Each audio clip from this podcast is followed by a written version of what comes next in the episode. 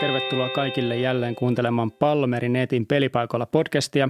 Mun nimi on tuttuun tapaa Roni Kiuru ja tällä kertaa meillä on vieraana seitsemän kertaa SM-kultaa pesäpallossa voittanut Jimi Heikkinen. Oikein paljon tervetuloa. Oikein paljon kiitoksia ja oikein aurinkoista lauantailta kaikille. Mä sain Jimi susta vinkin, että saisit hyvä vieras podcastiin. Ja sitten se oli, se oli niin hauska, kun mä rupesin googlettaa sitten, että okei, Jimi Heikkinen, että pesistä ja näin, mutta mitä kaikkea sä oot niinku tehnyt urallas. Niin tämä ihan ensimmäinen juttu, mitä susta lukee, on Ylen uutinen joulukuun 8. päivä 2019, jossa on lainaus alkoholi on maistunut aika hyvin, Jimi Heikkinen suunnittelee paluuta. Niin otetaan ihan ekan kiinni tohon, koska toi on se, mikä sieltä ekana tulee. Niin mikä sun tausta niin tässä alkoholissa ja muussa siihen liittyvässä on? Tässä varmaan mä pystyn antaa vähän vielä syvemmän, syvemmän analyysin tästä kyseisestä aiheesta, koska ää, vuosi sitten, kun mua haastateltiin vaikka Ylen, Ylen tai Itälehen tiimoilta tästä asiasta, niin tuota, silloinkin olin erittäin rehellinen niin kuin sen alkoholin suhteen, että sitä, sitä tuli jo niin kuin peliura aikana aina silloin tällöin otettua ja uran jälkeen tuota viikonloppuisin tuli otettua, niin, niin tuota, yleisesti ottaen vähän, niin kuin varmaan moni, moni muukin suomalainen mies, niin sitähän paetaan, ää, alkoholilla paetaan niin kuin semmoista totuutta tai todellisuutta. Että se totuus ja todellisuus on niin rankkaa, niin sitten pitää ottaa sitä alkoholia, että pääsee vähän aikaa johonkin epätodelliseen tilaan. Ja tota, ehkä se mulla sitten, niin kuin, minkä takia nyt sä törmäsit siihen alkoholijuttuun tuolla Googlen kautta, niin se liittyy tähän, että kun peli, peliura loppui ja tuli semmoinen tietynlainen tyhjiö elämään, niin sitä sitten tuli niin kuin viikonloppuisin sitä viiniä hörpyttyä, varmaan joka viikonloppu. Ja tuota, eihän se sitten niin kuin ennen pitkään tuntunut hyvältä. Ja, ja senpä takia sitten mun comeback syntyikin osaltaan, että tuota, kun se, mä halusin tehdä se loppuelämä elämäntapan muutoksen, missä alkoholi ei enää niin isoa roolia ottaisi. Kyllä, kyllä. Eli käytännössä sulla on nyt menossa tämmöinen comeback ja sä oot oikeastaan jo yhden kauden pelannut.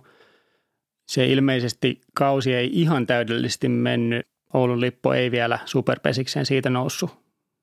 Joo, ei, ei noussut Oulun lippo suoraan tuo, tuota, viime kaudella superpesikseen. Itselle henkilökohtaisesti se ei ollut pettymys, että me ei noustu superpesikseen joukkueena, koska tuota, mä näin, että tuota, Oulun lipolla on paljon tekemistä ja, ja varmasti niin kun, se ehkä oli paljon parempikin, että se lippu ei noussut superpesikseen, että se niin pystyy laittamaan tämmöisiä niin urheilullisia perusteita parempaan kuntoon myös seuran taustapuolella asioita parempaan kuntoon ennen kuin se mahdollinen superpesis sitten nousu tapaa. Miltä susta tuntui silloin, kun pääsit pelaamaan, niin oliko se helppoa vai oliko se vaikeaa vai oliko se vielä helpompaa kuin ennen vai millaista oli niin kuin palata? Siinä oli taisi olla kahdeksan vuoden tauko sulla, niin millaisia fiiliksiä siinä tuli, kun sä palasit? Oliko kroppa kovilla? No täytyy, täytyy niin oikeasti teille hyvät kuulijat sanoa, että pesäpallo, niin se on ihan armottoman niin kuin räjähtävyyttä, kestävyyttä, nopeutta vaativa peli, koska siinä ne kaikki suoritukset on sellaisia repiviä, nopeita suunnanmuutoksia ja jos pelikin kestää sen kolme tuntia plus päälle vielä lämmittelytunti, saattaa olla neljän tunnin niin rupeama, niin kyllä siinä pitää jo ihan peruskuntokin olla hyvällä mallilla. Ja ajatellaanpa nyt silleen, että mä lähin elokuussa 2019 sain tämän kipinen siitä elämäntapamuutoksesta ja syntyi tämä tuli ja liike tili. Ja, ja siitä mä lähdin sitten melko rapakunnossa itteni laittaa niin kuin ekana pitkillä lenkeillä ja sitten kun vaihtui vuosi 2020, niin aloin tekemään jonkinlaista lajitehokkaita juoksuja ja aitahyppyjä ja, ja punttia ja, ja sitä lajiharjoittelua. Ja voin sanoa, että kroppa ei ollut missään vaiheessa valmis kauden aikana ottaa sitä rääkkiä vastaan. Eli palautuminen laahasi perässä koko ajan ja jaloista puuttuu ja koko kehosta puuttuu lihakset ja ne oikeat tuet.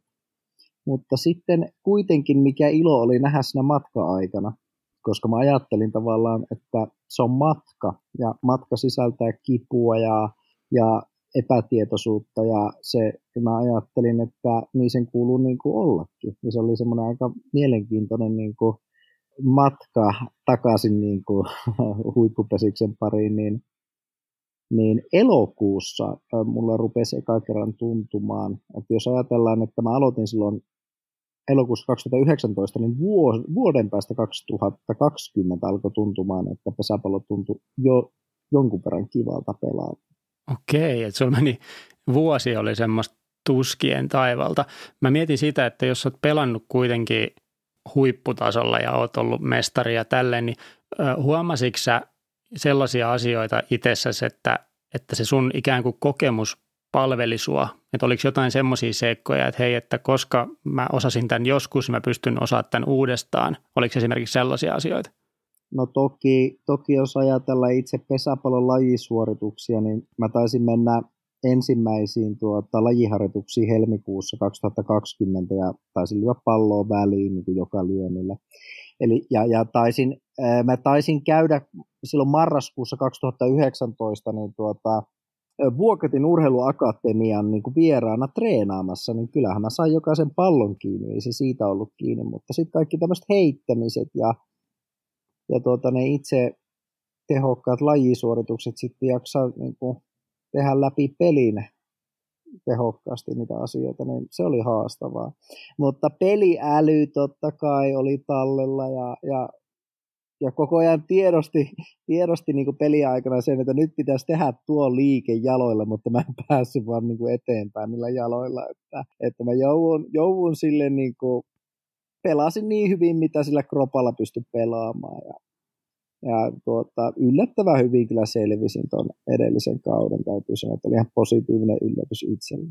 Miten sitten jos tästä katsot niin kuin eteenpäin, että sä oot nyt yhden kauden comebackia tehnyt ja, ja sanoit tuossa, että elokuussa tuntui kivalta, niin onko sulla nyt semmoinen olo, että tämä oli hyvä veto? No tuota, mä haluan vielä sen verran korjata tuossa, että kun mä sanoin, että elokuussa 2020 tuntui hyvältä, niin mulla tuntui heittokädessä hyvältä. Muussa kropassa mulla ei tuntunut hyvältä, että koska mä pelaan etukenttäpaikkaa ja mulla siinä etukentällä lukkarin kanssa tulee varmaan semmoinen 200-300 täyspainosta heittoa niin kuin pelin aikana. Plus toki sitten kaikista pie, pien näpäyksistä pitää yrittää polttaa eteniöitä, niin se on aika kuormittava tavallaan sille heittokädelle se yksittäinen peli. Ja se heitto rupesi hyvin kulkemaan silloin elokuussa 2020, mutta edelleenkin niin – mulla oli tosi paljon ongelmia niin kuin jalkojen kanssa, koska jalat ei vaan niin kuin oikein tottunut siihen tekemiseen, että en päässyt, niin kuin, en päässyt erilaisiin kyykkyasentoihin ja, ja sivuttaisliikkeestä kyykkyasentoihin, mistä matalalta pitää sitä palloa heittää, ja, ja ne oli tosi niin kuin haastavia, ja meillä taisi itse asiassa syyskuussa olla 18 päivän aikana 10 peliä. Ja tota, kun kausi loppui, niin oli mä aika rikki oikeasti, että ei mulla jalat kantanut enää hirmu paljon. Että, tuota, et, et, kauan päätteeksi oli kyllä hyvin tyhjä olo kropassa. Ja... Kyllä, kyllä. Oliko sä sitten ää, Oulun lipolle, niin kuin, oliko se selkeä vahvistus?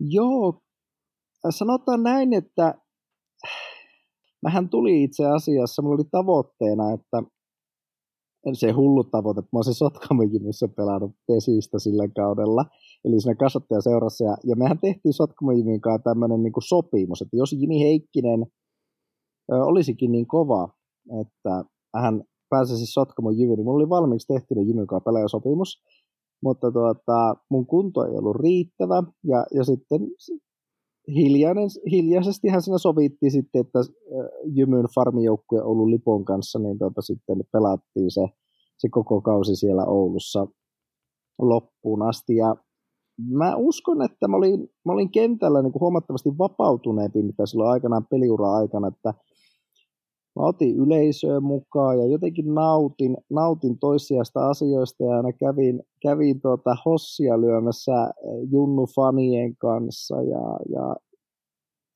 tuntui silleen niin kuin tosi kivalta se pelaaminen ja yleisön ottaminen ja, ja toki sitten niin kuin joukkue, joukkuekavereiden tsemppaaminen oli niin kuin isossa roolissa myös ja semmoinen niin kuin asenteellinen puoli ja semmoista johta, johta, johtajuutta joukkueessa, niin koin, että tuota pystyy, pystyy antamaan, antamaan paljon asioita Oulun, Oulun Lipon niin pelaajille ja junioreille ja muutenkin sille yhteisölle, mitä nyt oli niin kuin viime kauden aikana annettavaa. Oliko se sitten, niin kuin, tai tuliko sulle semmoinen olo, että sä oot niin kuin kentän tämmöinen tähtipelaaja, että oliko siellä niin kuin havaittavissa sellaista fanittamista sua kohtaan vähän niin kuin uusista pelaajista ja yleisön puolella? Erotuiko se niin kuin sillain sieltä?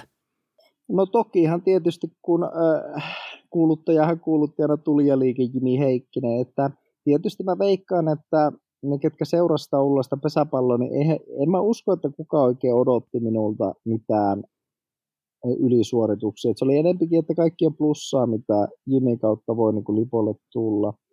Ja tietysti sitten kun kauden mittaan pikkusen se kunto parani ja pelitehokkuus parani, niin sitten myös niin kuin yleisenkin päästä tuli kommenttia kyllä, että yllättävän e, e, emme olisi uskoneet, että Jimi olisi tuohon kuntoon päässyt ja auttanut niin joukkuetta. Ja tuota, tämmöiset fiilikset, mutta kyllä täytyy sanoa, että mä jouduin niin kuin taistelemaan jokaisen pelin viime kaudella, että oli tosi monia aamuja esimerkiksi, että sängyssä makasi ja mietit, että niitä sattuu niin usein niin paljon, että ei tästä tule oikeasti mitään, mutta sitten äh, aamut, aamutreenien kautta tai tämmöisen mobilisoinnin kautta niin, ja sitten niin kuin hyvien lämpöjen kautta, niin se pelimoodi, pelimoodi saatiin päälle. Että mä veikkaan, että kyllä pitkälle semmoisella asenteella taistelin, taistelin tuo edellisen kautta läpi. Miten sitten, jos miettii sitä sun elämäntapa muutosta ja tätä, se on niin kuin selkeästi iso osa sua, niin onko siinä nyt, onko se mennyt niin kuin hyvin, onko se ollut sit toisaalta niin semmoisia hetkiä, että et jaksaisi enää vai onko se niin kuin tosi päättäväinen, että nyt sä meet niin kuin läpi tämän homman ja tämä on niin kuin loppuelämä setti vai millaisia fiiliksiä sulla on tästä elämäntapamuutoksesta? No tuota, kyllähän mä oon tässä matka-aikana niin kuin itse asiassa miettinyt että välillä, että miksi mä rupesin sitä pesäpalloa pelaamaan, että, että tuota, mä lähdin sitä elämäntapamuutosta tekemään, mä huomasin, että mä oon aika, niin kuin, aika semmoinen kaveri, joka joutuu kyllä opettelemaan tuntee paljon erilaisia niin kuin asioita, ja, ja mulla oli muutenkin varmaan se elämäntaparemontissa se ajatus se, että mä oon aina ollut pikkusen ylivilkas ja, ja tuota, tämmöinen niin kuin tohottaja, että mä en ole pysähtynyt niin kuin ajattelemaan ja rauhoittumaan. Niin Mä veikkaan, että mä oon tästä Tulijan liikeprojektista eteenpäin niin kuin aloittanut myös tämmöisen niin kuin henkisen kasvun ja, ja niin kuin oman mielen kasvuprosessia käyn kanssa tässä läpi. Ja olen mä niin kuin sitäkin miettinyt, että onko tässä pesäpallon pelaamisessa, niin kuin, että onko tämä se oikeasti se juttu, että, että jos mä mietin omaa henkistä kasvuprosessia, niin onko se enää niin kuin juttu, että teekö mä oikeasti tätä pesistä sen takia, että se on hauskaa vai oliko se vaan väline tavallaan tälle niin kuin elämäntapamuutokselle. Ja tätähän mä oon niin kuin pohtinut niin kuin tuossa niin kuin viime vuoden lopulla ja pohdin, oli aika pahakin olo, että, että onko se oikein se tämä pesissä juttu. Ja kun mä muutin Ouluun nyt, niin tuota, se Oulun muuttaminenkin tuntui vähän pahalta siinä vaiheessa. Mutta tällä hetkellä täytyy sanoa, otin tuossa joulukuussa, joulukuussa huomasin, että tuota, pitää tehdä oikeita asioita ja otin tuolta entiseltä pelikaverilta Korosen Mikolta ammattivalmentajalta niin seitsemän kappaletta personal trainer treenejä ja keskityttiin oikeisiin asioihin, lihasten niin kuin kasvattamiseen ja räjähtävyyden saamiseen ja tuki, tukilihaksiston niin kuin parantamiseen. Ja täytyy sanoa, että nyt on hyvä olo. Nyt, nyt on alkaa olla semmoinen tunne, että on kiva pelata ensi kaudella pesäpalloa. Ja, ja, ja semmoinen olo, että se voi kulkea niin kuin se pesisi niin kuin ilolla tämän niin kuin tulevan kauden muun mukana. No niin, toi kuulostaa tosi hyvältä.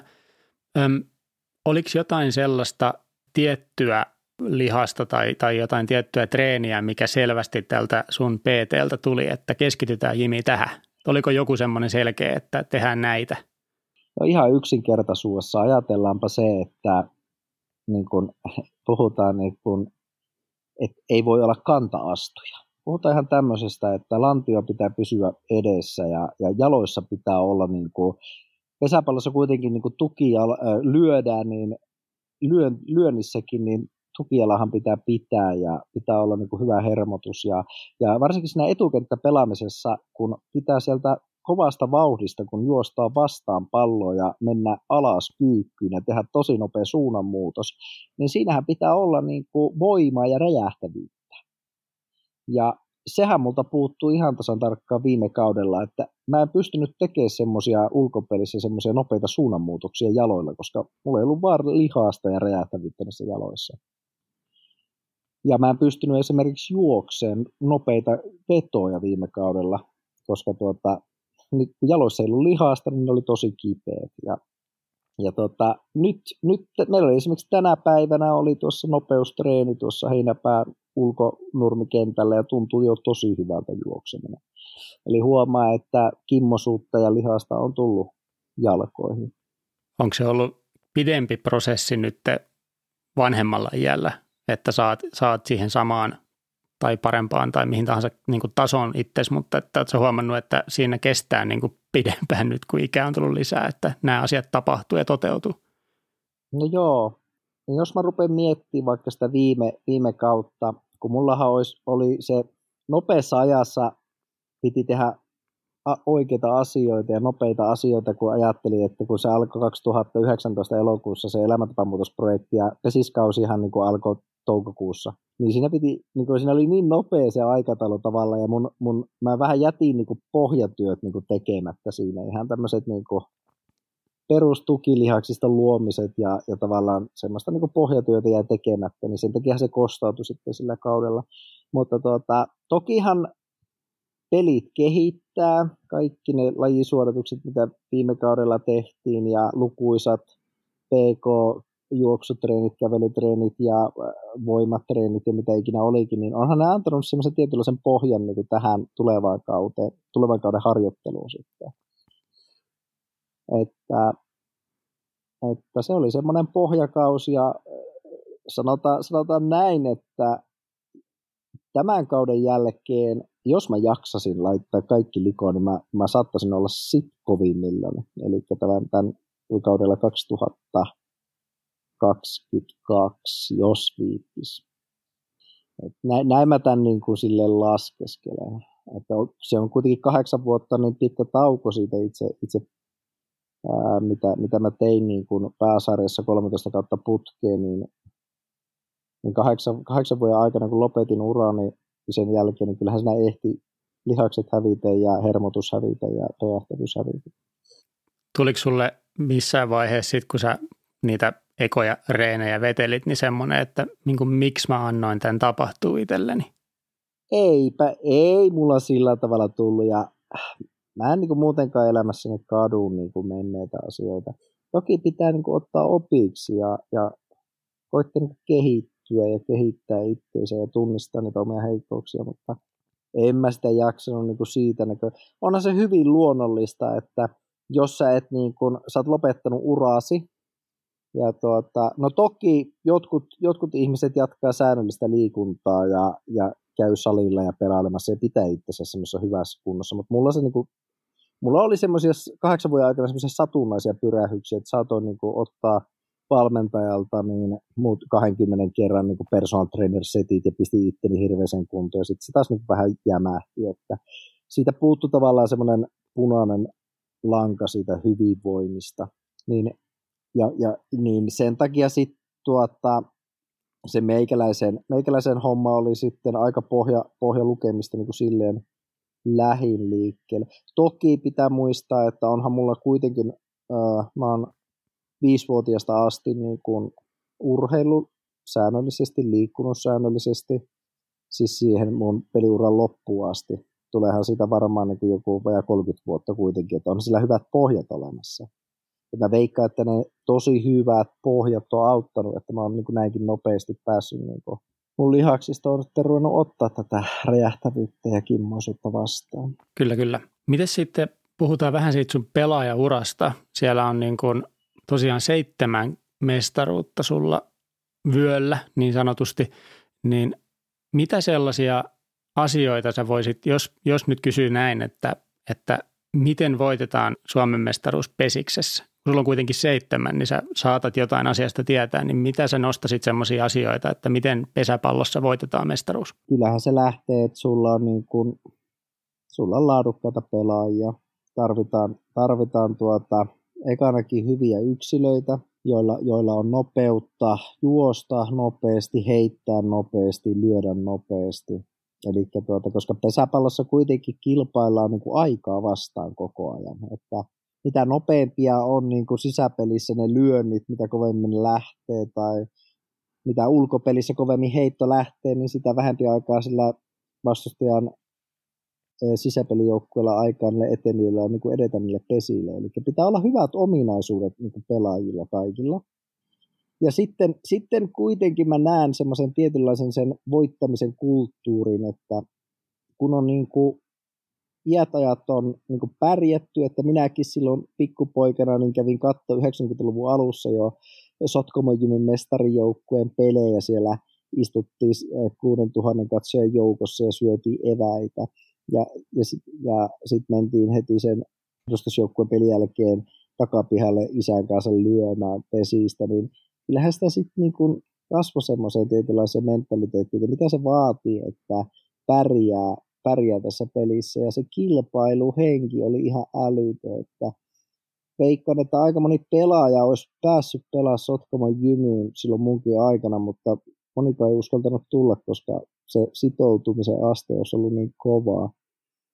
Ja, ja se, niin kuin, joo, se sitoutuminen siihen tekemiseen oli kovaa ja sitä vaadittiin paljon. Ja näiden asioiden kautta kai se sitten se menestyskin on tullut sitten. Ja kyllähän sieltä vaatii tietyltä pelaajilta sit tosi kova päisiä ratkaisuja, että onhan aina niin kuin yleensä sitten kun mestaruus tullut, niin siellä on ollut niin Suomen paras pesäpalloilija sitten mestarijoukkueesta. Eli se on vaatinut huippu, muutaman huippu tämmöisen vastuunkantaja ja sitten nuoremmat pelaajat on hyvin sitten niin kuin auttanut ja auttanut niitä vastuunkantajia ja pystynyt myös tiukossa paikassa niin kuin tekemään nuoremmatkin pelaajat niitä kovia ratkaisuja. Miten sä näet sitten niin kuin valmennuksen merkityksen? Jos mietitään jalkapallon kautta ja jääkiekon kautta, niin siellä on aina manageri tai päävalmentaja ja hänen niin kuin johdolla mennään ja on eri, erilaisia sitten myös niin kuin pelipaikkavalmentajia ja tällaisia. Mutta jos mietitään sitä päävalmentajaa, niin millainen rooli hänellä on sitten pesiksessä?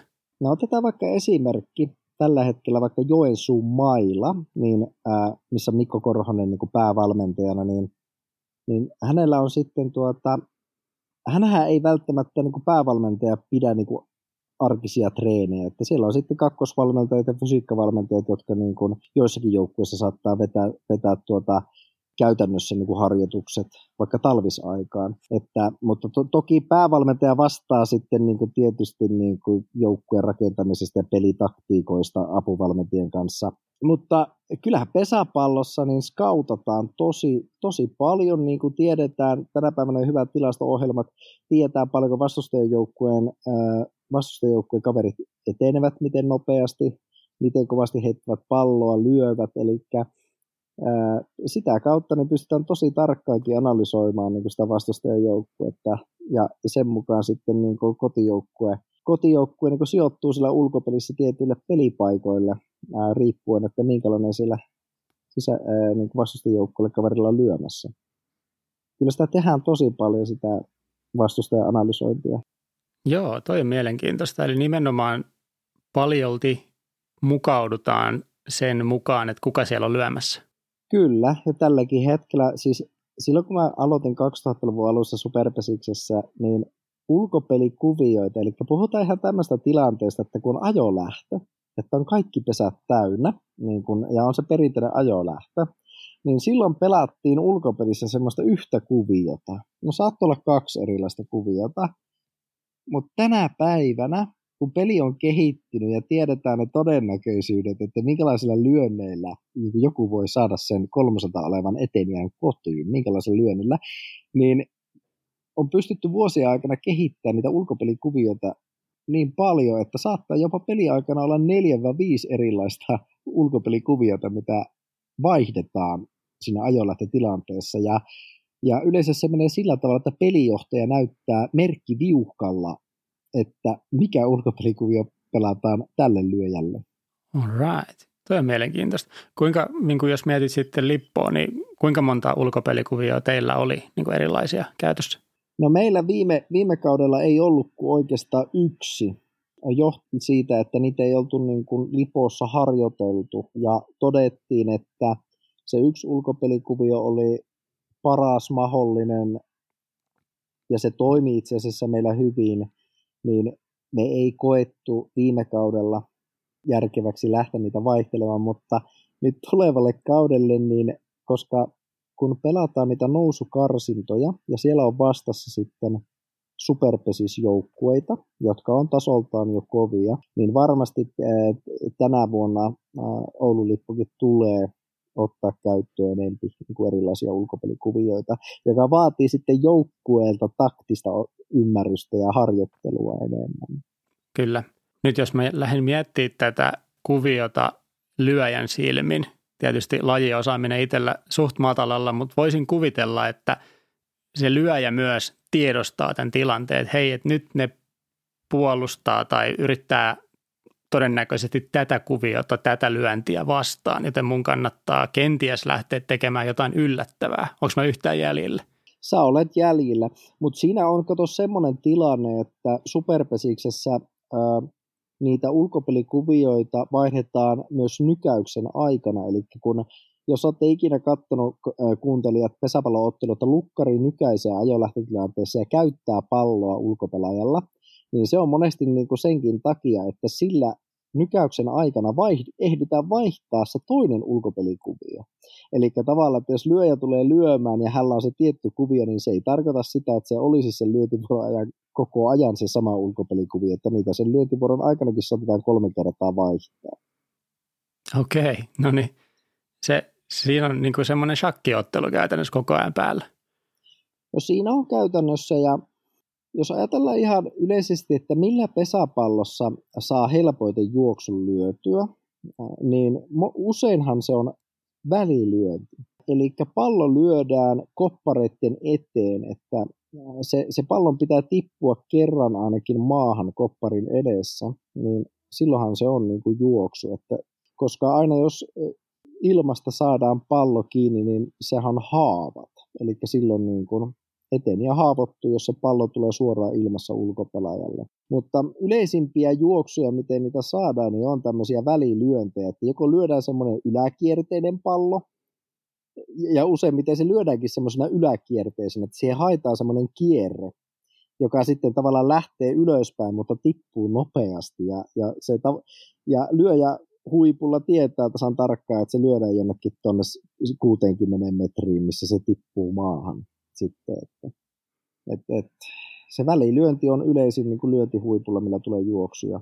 Ja toki sitten tietysti sitten tällaisilla, kun on erittäin nopeita etenijöitä, niin silloin haastetaan myös tämmöisillä maapalloilla, yritetään lyödä sinne linjaan, eli tarkoitan linjalla sitä kakkos-kolmospesän välistä viivaa, niin sinne koitetaan saada pallo menemään maassa, tai sitten tämmöisiä näpäyksiä, että kokeillaan lyödä kakkosrajaa pitkin semmoinen kierteinen näpy tai kolmosrajaan, jolloin tavallaan sitten se annetaan sille etenijälle aikaa näyttää, miten nopeat jalat on, ja toki toivotaan, että ulkopelaajat tekevät sitten virheen, kun he koittaa sitä palloa palauttaa lukkarille.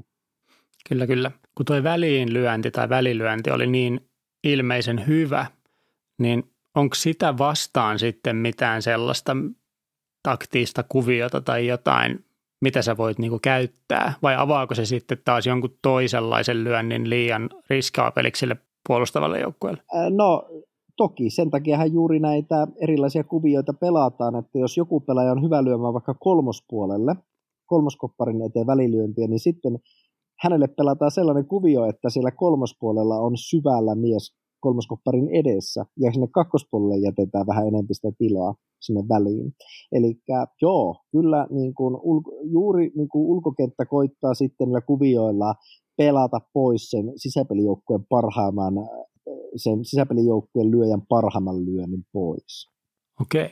onko ne käytännössä tiedossa? Tietääkö ihmiset esimerkiksi, että mikä on sun paras lyönti ja sitten tiedät, kun sä meet lyömään, että niitä, sitä ne ainakin ottaa pois? No totta kai tietää. Siis, siis mun va, minun vahvuus on pystymailla lyönti, että mä lyön niin pystymailalla. Toki mä pystyn lyömään sitä ympäri kenttää, että se, mutta useinhan tässä sitten niin lyöjä tekee sen virheen, että se lähtee jo etukäteen miettimään, että nyt ne pelaa, var- nyt, ne, nyt toi ulkokenttä tietää, mihin mä lähden lyömään. Ja siinä menee se pakka sekaisin, että kyllähän niin kuin ulko- tai sisäpelaajan pitää, niin kuin, jos hän on päättänyt tietyn ratkaisun, niin uskaltaa tehdä myös se ratkaisu sitten ja katsoa, että mikä lopputulos sitten on. Mutta toki sitten niin kuin huippulyöjillähän on niin kaksi, kaksi lyönti, lyönti, niin kuin useampia lyöntiratkaisuja sitten niin kuin olemassa. Onko tällä hetkellä sellaista niin kuin yksittäistä pelaajaa, jonka voisit nostaa, tai voi olla useampikin, mutta joilla olisi nimenomaan niin kuin monipuolinen tämä lyöntikavalkaadi ja on, on nimenomaan niin kuin ulkokentälle tosi vaikeita lyöjiä? No varmasti ylipäätänsä tämmöiset, jotka lyö sitä 175 kilometriä vähintään tunnissa sitä palloa, eli siinä, siinä lyönnissä on sitä kovuutta. Ja sitten tavallaan tämmöiset pelaajat, jotka pystyy lyömään kovasti niin kuin vaakamailla lyöntejä, jolloin voi puhkaista myös sen linjan tavallaan niillä maapalloilla, kun se menee niin kovasti, että siihen ei ehdi pelaa, ulkopelaajat. Ja sitten taas toisaalta niin kun hyvät kotiuttajat on monipuolisia, että he voi osaa lyödä sitten niitä kumuralyöntejä myös, eli niitä yläkierteisiä myös väliin. Että jos, jos joskus to, tuntuu sitä, että se vaakamalla lyönti ei toimi, niin sitten toimii se välilyönti taas sitten semmoinen yläkierteinen onnistuu. Että kyllä se vaatii niin kuin tosi paljon taitoa ja, ja lyöntivoimaa näiltä huippupelaajilta.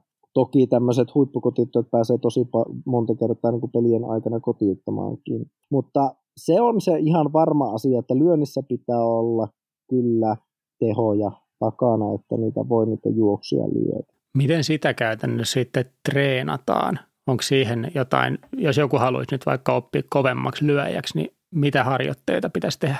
No kyllä aika hyvä kysymyksen heitä. No tässähän pitäisi katsoa, että mitä Korhosen Roope vaikka, miten, miten Roope Sotkamojymyn lyöjä, lyöjäkuningas niin harjoittelee. Siellä taitaa olla jopa maastaveto joku 295 ja mutta tota, kyllä se vaatii paljon voimaa jaloissa keskivartalossa ja toki hyvä tekniikka, se, että se lyönti on vipuvarsi, sulla on vipuvarret hyvät olemassa – ja tota, se lyönti on rento, mutta silti kuitenkin se mailla heilahdus on tosi nopea. Mutta kyllä yleensä ne, ketkä sitä koviten sitä pallon lyö, niin onhan heillä hyvät fysiikkatulokset ja, ja se, se räjähtävyys on huippuluokkaa. Just näin. Se korostuu tuossa vastauksissa näihin tällaisiin laji, lajikysymyksiin, että pitää olla räjähtävä ja nopea ja voima. Niin kuin räjähtävä nopea voima, siinä on niin kuin semmoinen kolme sanaa, jotka, jotka käytännössä tarkoittaa sitä, että sulla on ainakin edellytykset menestyä. Kyllä. Tota, tämmöinen niin kuin tällä hetkellä, tai viime vuoden paras pesäpalloja Niko Korhonen Sotkamosta, niin siinä on oikeastaan semmoinen multitask-pelaaja, että on niin kuin pitkä ja voimakas ja kimmoisa nopea. Niin siinä on niin kuin paras mahdollinen yhtälö, että sä pystyt niin kuin etenemään nopeasti, mutta sitten sä osaat lyödäkin ja sitten osaat heittää palloa vielä kovasti.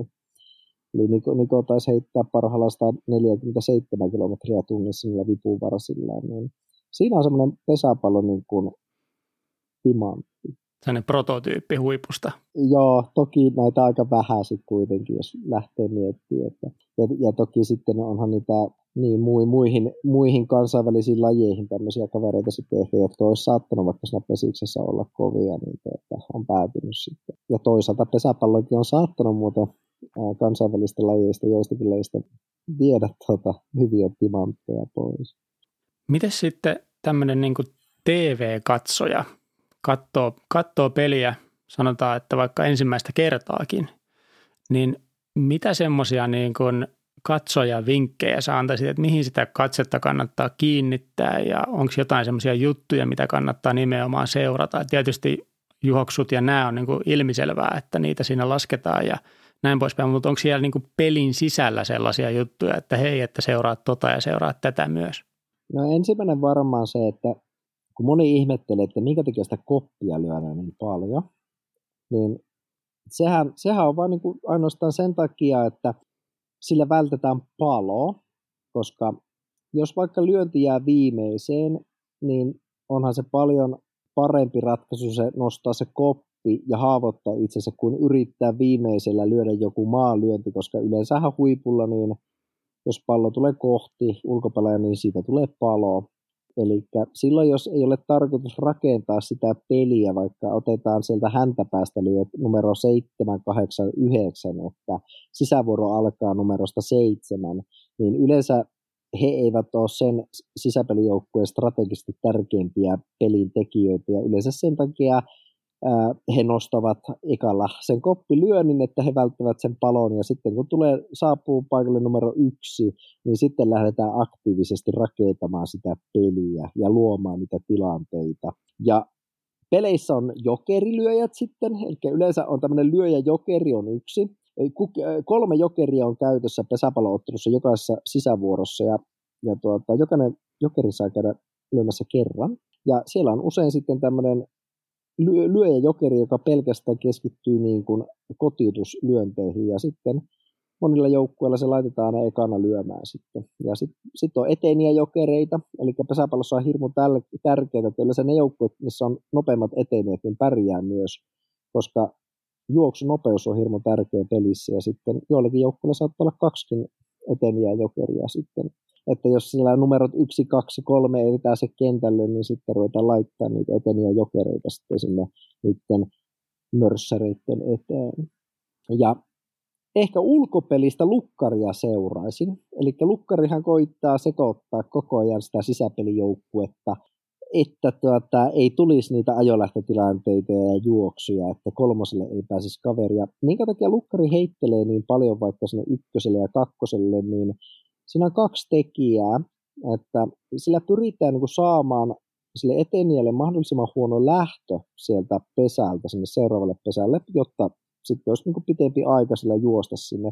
Ja, ja myös minkä takia heitellään osittain on se, että koitetaan saada niin kuin hapotettua sitä eteniää. Et jos ajatellaan, että on näitä kolmen pelin viikkoja vaikka heinäkuussa 30 asteen helteellä, niin mitä useamman kerran se eteniä joutuu aina sinne pesälle palaamaan, jos lukkari heittää sinne kakkospesälle, niin sitä enempihän sille tulee niitä metrejä, ja se taas hapottaa pitkässä juoksussa paljon ja, ja hidastaa sitä juoksunopeutta.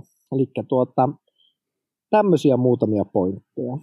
Eli käytännössä siellä on sellaisia niin kuin sisäpelissä pelaajia, jotka yrittää vaan päästä siitä rotaatiosta mahdollisimman siististi pois, jotta ne oikeat huiput pääsee niin kuin tekemään niitä juoksuja. Ymmärsinkö mä sen oikein?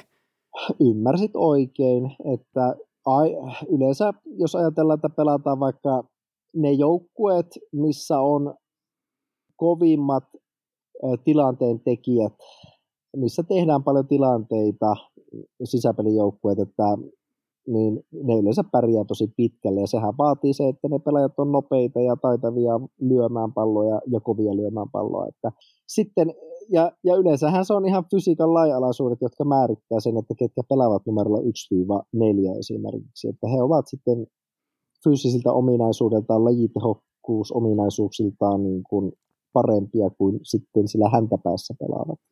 Onko sitten semmoisella joukkueen syvyydellä niinkään merkitystä, jos tämä häntäpääjengi pystyy periaatteessa vaan livahtamaan siitä paikaltaan pois takaisin jonohännille. Että onko, sillä, onko siitä hyötyä, että sulla on monta tosi hyvää tai niin kuin tasaisesti hyviä pelaajia, vai onko se itse asiassa parempi, että sulla on niin kuin tosi terävä kärki ja sitten se loppu voi olla vähän mitä on? Niin no, esimerkiksi tänä päivänä voi olla se, että joku joukkue pelaa numeroilla 1-5 jopa ja sitten kolme jokeria. Eli se on niin tiukka se rosteri ja sitten loput nostaa sitä koppia. Mutta täytyy sanoa semmoinenkin asia, että ne joukkueet sitten, vaikka finaaleissa aikana meillä Sotkamo Jymyssäkin, niin itsekin pelasin sillä numerolla 6 ja 7 niin kuin finaalipelejä, niin kyllä me lyötiin sitten niin kuin tärkeitä juoksuja. Eli saattoi olla kahden tilanteen palo, ja tilanne oli sillä tavalla mennyt, että meille kakkoskärjelle tuli se yksi tilanne jaksoaikana kotiuttaa.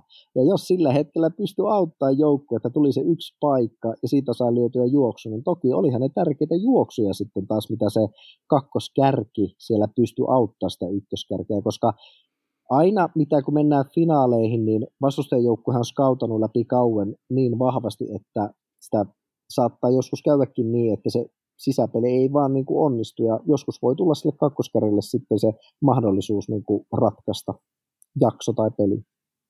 Just näin. Miten sitten, jos mietitään sitä sun peliuraa vielä ja sulla oli vähän tällainen, tai ei edes vähän, vaan aika selvästi tämmöinen tietynlainen agitaattorin maine ja siellä suu kävi ja vastustajat oli, oli niin kuin kohteena milloin millaisillakin kommenteilla, niin onko siitä sulle jäänyt nyt tähän niin kuin myöhäisempään uraan, niin sä edelleen samanlainen?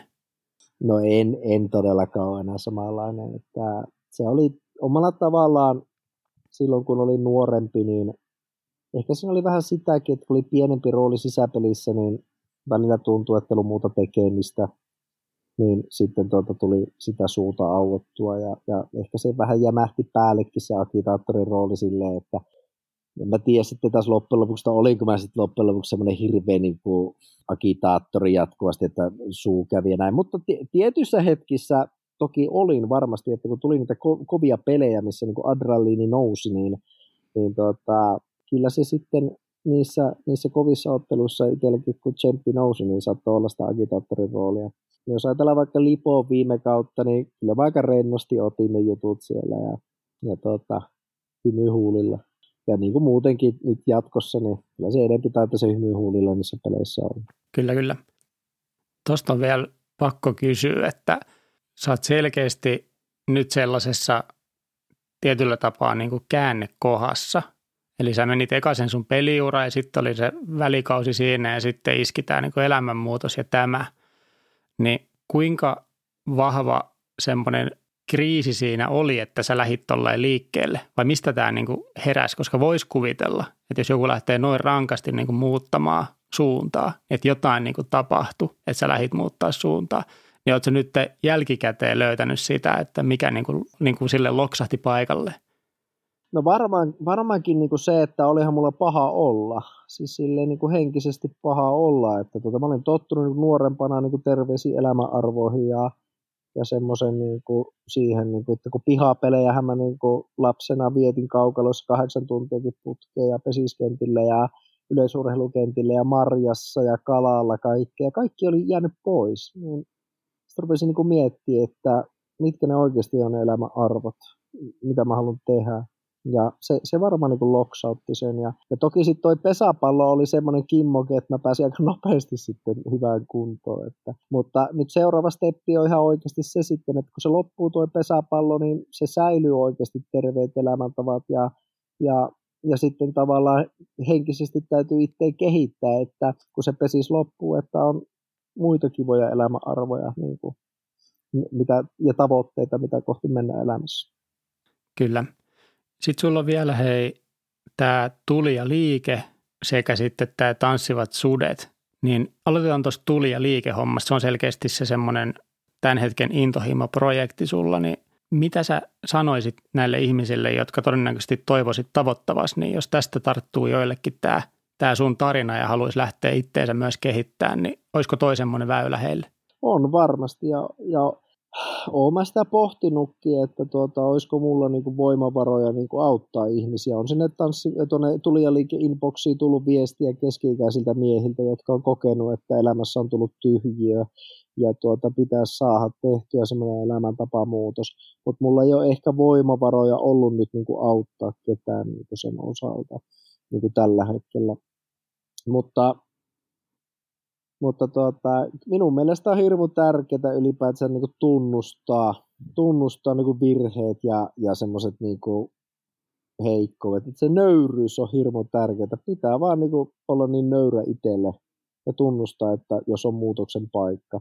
Ja sitten tietysti siihen tarvitaan sitten hyviä apuvoimia, että ei se yksin se muutos tapahdu. Tarvitaan valmentajaa siihen rinnalle ja, ja sitä, ehkä sitä henkistä valmentajaa ja sitten niitä fyysisiä valmentajia ja, ja, tota, näin, näin mä, ja, ja sitten tavallaan sitä mentaalikoachausta siihen, niin kuin, että mikä, mitkä ne on ne oikeasti ihmisen niin kuin arvot tästä eteenpäin, millä arvoilla niin kuin haluaa mennä ja sitten pitää ruveta vaan päivittäin tavallaan toteuttaa sitä, niitä asioita, mitä niin kuin haaveilee tai tavoittelee. Kyllä, kyllä. Ja sitten sulla on tämä Tanssivat sudet, tänne videotuotantoprojekti myös päällä, niin kerroksä lyhyesti vielä, että mikä se on? Tanssivat sudet on tuota, mä olin 2006 vuonna perusti IT-yrityksen ja tuota, aina vuonna vuoteen 2014 asti, niin tuota, se, oli, tämmöinen yritys, mitä kautta mä tein myyntiä, nostin provisioita, että mä möin Sotkamo yhteistyökumppanuuksia ja vuokattimarkkinointia, siellä taisi olla ihan liikelahjamyyntiäkin ja DNA-liittimiäkin oli, eli tuota, sen osakeyhtiön kautta tein myyntiä päämiehilleni ja sitten Tanssivat sudet heräs 2014, otin semmoisen oikean yrittäjäriskin niin kuin siinä vaiheessa. Ja tota, huomattiin kavereiden kanssa, että video, videot lisääntyy ja sosiaalinen media niin rupesi tekemään niin tuloaan, että tämmöinen liikkuva kuva ja kiinnostava sisältö voisi niin asiakkaita kiinnostaa. Ja vuodesta 2014 me ollaan sitten tanssivina susina tehty lukuisia videoita asiakkaille erityylisiä ja, ja, ja www-sivukokonaisuuksia ja somekampanjoita. Eli sillä tiellä ollaan edelleenkin. Kyllä. Onko sitten nyt, kun todennäköisesti jos kaikki menee hienosti, niin pesistä pelattaisiin vielä se pari vuotta, niin onko se sitten sen jälkeen se sun juttu nimenomaan tuolla, tuolla tanssivat sudet maailmassa vai onko sulla jotain tulevaisuuden suunnitelmia vielä sitten tuosta to, pesisuran jälkeen?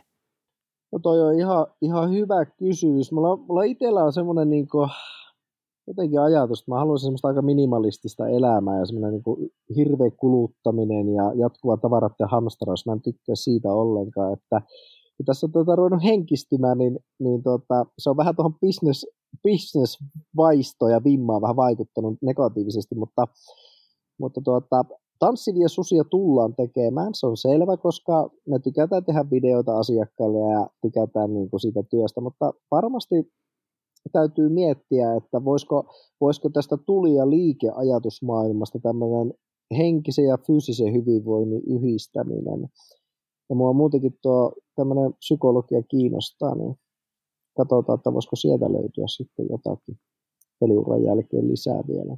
Mutta mä oon hyvin tämmöinen projekti-ihminen, että kun 14 vuotta yrittäjänä ollut, niin tosi vaikea olisi niin kuin palkolliseksi lähteä. Toki on sitäkin miettinyt, että voisiko se elämä oikeasti olla helpompaa, että menisit palkalliseksi jonnekin ja kaikki tavallaan sellainen tuota, ylimääräinen juttu poistus, mutta tuota, en tiedä. Nämä on, nämä on semmoisia pohdinnan paikkoja.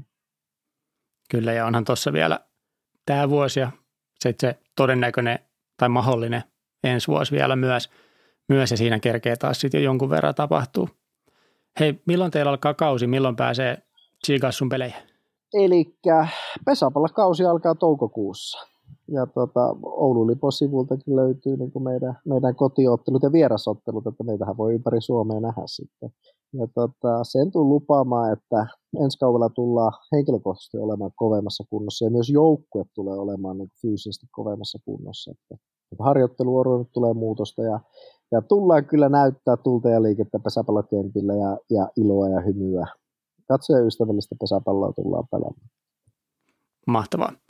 Hei, tosi paljon kiitoksia sulle. Tämä oli mielenkiintoinen haastattelu. Kiva kuulla susta niin kuin ihmisenä. Sulla on hauska tämän hetken tatsi tuohon tekemiseen. Mä ainakin itse tykkään kovasti siitä. Ja jos jengi haluaa susta lisää kuulla, niin tosiaan Instagramista löytyy sitten nämä sun eri saitit. On, on tota sun oma henkilökohtainen tili sekä sitten on Tulija liike sekä Tanssivat sudet Instagram-sivut, niin käykää sieltä laittamassa. Varmaan sulle saa pistää viestiä tai kommenttia tulemaan, jos vielä lisäkysymyksiä jollekin heräsi. Totta kai, ja mä, mä tykkään avoimuudesta ja rehellisyydestä ja, ja tuota, tämmöisestä, että uskaltaa vaan niin kuin lähestyä mua niin, kuin, niin auki, niin mä, mä kyllä mielellään niin kuin lähestyn takaisin auki. Loistavaa. Niin hei, kiitetään tässä välissä Jimiä oikein paljon vierailusta ja me palataan sitten taas ensi jaksossa. Se on moi moi!